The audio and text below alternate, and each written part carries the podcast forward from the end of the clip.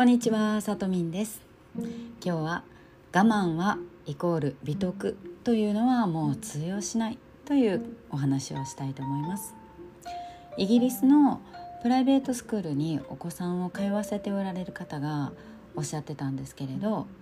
海外の学校生活では子供がえー、友達や先生や学校そのものに、まあ、もし馴染めないという時は我慢してそこにとどまらせようとさせずにあの速攻転校するそうです。そこにその無駄なエネルギーを使わせないということなんだそうです。これは日本だとね真逆ですよね。と学校に行きたくないっていう子が、まあ、不登校とかそういうのも多いと思うんですけどね、あの親は、まあ、なんとか必死で行ってもらいたい行かせようとするという風な風潮が、まあ、今現在薄れてきてるかもしれないです。けれどあのちょっと前だとそれすごい強かったと思うんですね。でそれっていうのは親が、まあ、あの決してあのなんていうかな。分からずやなんだということではなくて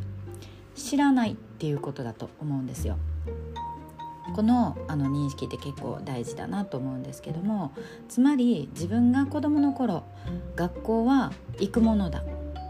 簡単に休んではいけないものだ。多少嫌なことがあっても我慢していくものだ。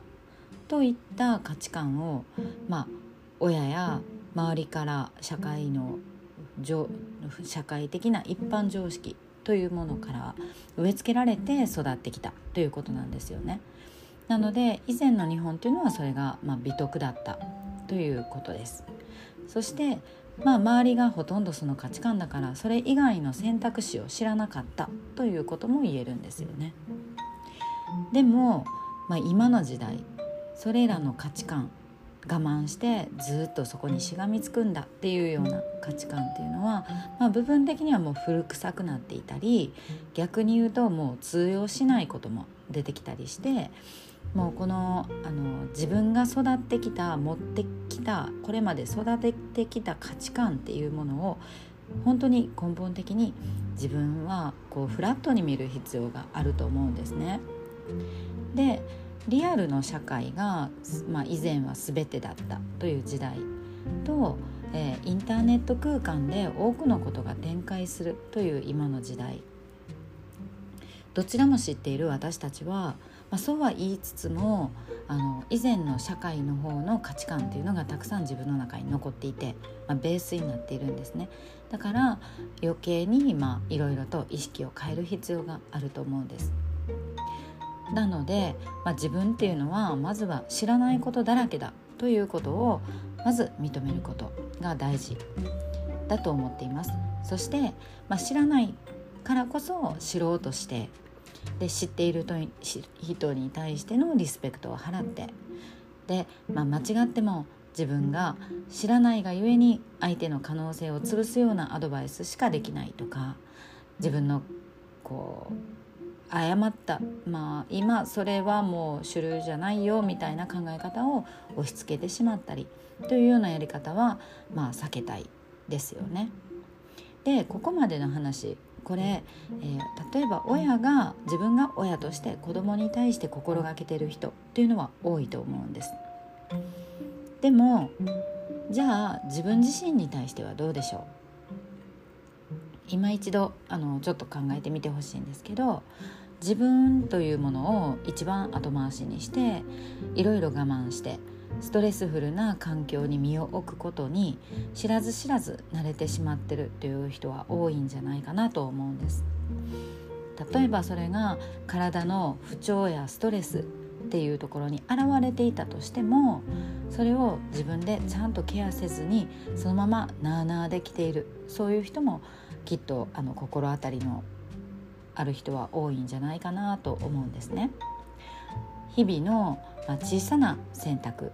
あのこれとここうこうするかなああするかなどっちにしようっていうのを小さな選択毎日毎日無数にやってると思いますそれからもっと大きく見ると人生がの中の大きな決断みたいな選択そういったことまでこの知らないっていう自分なのに知ろうとしないで不満なのにその状況に甘んじてるそんな生き方になってるんであれば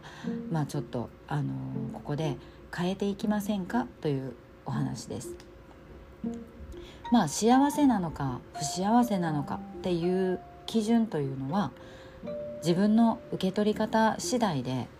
解釈というもの次第だから、まあ、いつでも一瞬で変われるんですよね。あのパラダイムのシフトが起こると一瞬で価値観というのは変わるんですけれど、まあ、そもそも変わろうとする意思がなければあのそういう状態というのは起きようがないんですね。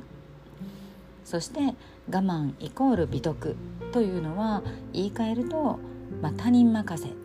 現状維持のパラダイムなんでそれではなくって自分のための選択というものを自分の意思考えに基づいてやることができて自分の人生全体に責任を持つ人任せで生きるんじゃなくってというパラダイムで生きることに、まあシフトしていきませんかというご提案です。それがセルフコーチングという視点を新たに持つこと。そしてそのスキルを日常生活の中に生かすことだと思うんですね、まあ、そんな話にピンときた方はおすすめの無料メソッドというのがあるので是非私の LINE 公式アカウントの方へダイレクトメッセージをください。そして私自身もこのメソッドを学んで大きく自分のパラダイムがシフトしたのでなので、まあ、理想の未来っていうものにをしっかり設定してそこへ直結する選択をし続けてどんどんそちらへ近づいていって自分の毎日成長を実感できるそんな毎日を過ごしているわけですね。そんな生き方ができるようになったからこそのまああのぜひあなたにも知ってもらえたら嬉しいなと思うわけです。ということで今日は、えー、我慢イコール美徳という価値観はもう通用しないというテーマでお話ししました。最後まで聞いていただいてありがとうございます。ではまた次回お会いしましょう。